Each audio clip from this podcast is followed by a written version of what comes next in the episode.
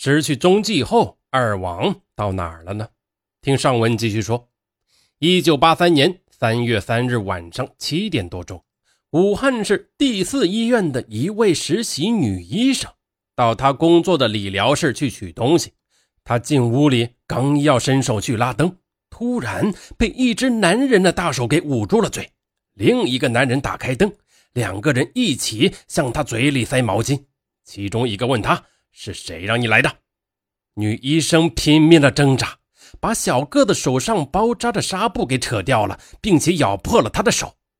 于是呢，两个人把女医生拖进里边的激光室，按倒在地上。其中一个掏出手枪，用枪柄狠狠地向女医生砸去。见女医生失去了反抗能力，这两个家伙匆匆忙忙地跑掉了。几分钟后，女医生挣扎着爬了起来。他到楼下向值班人员报告，值班人员听后立即向市公安局报案。公安局迅速的派出侦查人员来到第四医院侦查现场。他们发现二犯进入理疗室后，把门从里边锁上，从柜子里拿出两条毛毯，放在一号、二号的两张床上，并铺上枕头。在室内八张床中，这两张床是紧靠着窗户的。是有意选择易于逃脱的地点。清理现场时，在地上发现几层染血的纱布和血迹，并且拾到一块击碎了的手枪护手胶木。公安部追捕二王工作组得到消息，十分的重视这一情况，对已获得的指纹和血迹进行分析和化验，确认指纹、血迹都是王忠仿的。三月二十五日上午十点十五分。李信言和武汉汽阀配件厂的民兵熊继国在武汉黄孝河岸上的岱山桥头检查站外的公路上值班。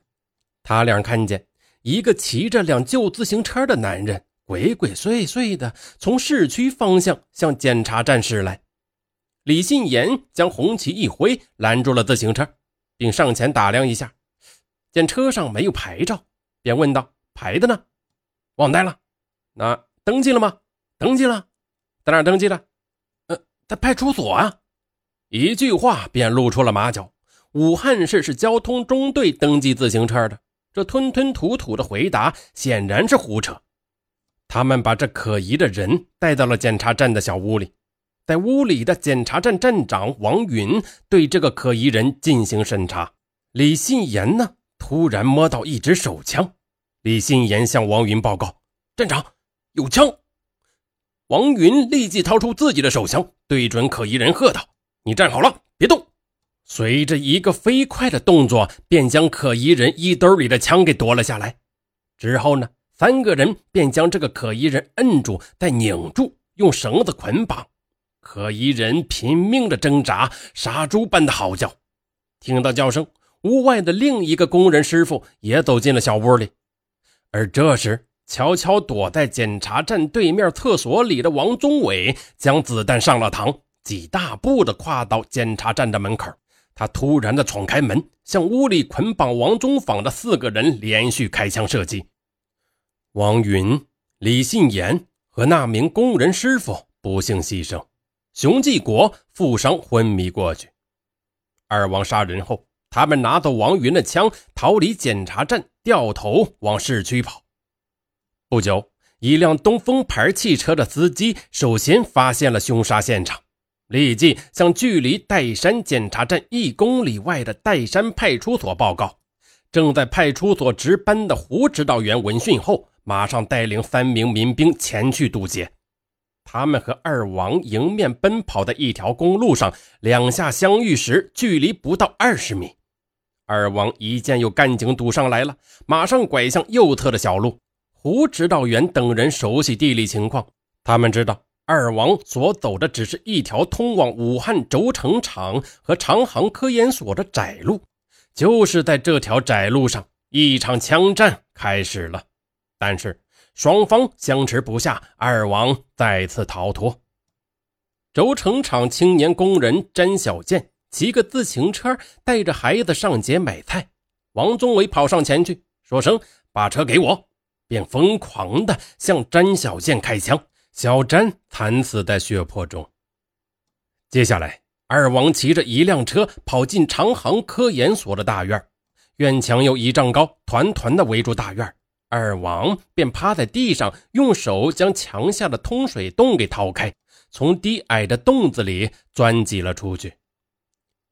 市公安局刑警大队于十点五十分接到作战通知，各分局派出所有干警全部出动围歼二王。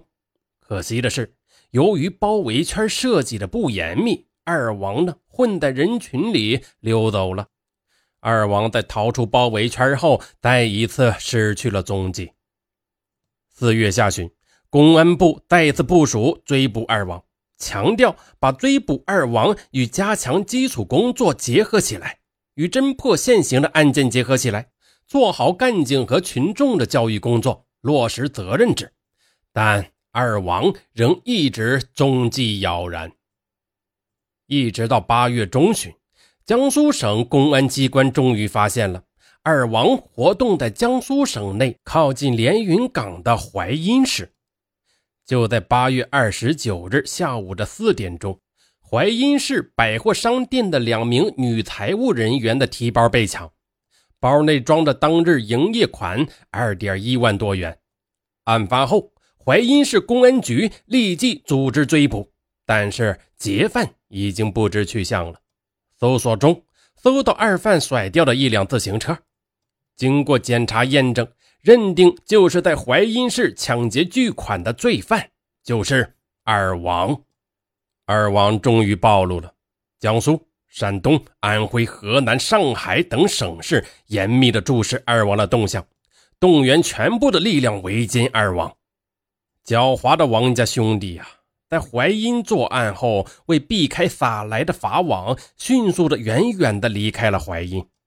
他们带着蚊帐、桶袜等露宿山林野外的用具，连夜骑车，仅仅用了四十天的时间，就从江苏省横跨安徽省，跑到了江西省。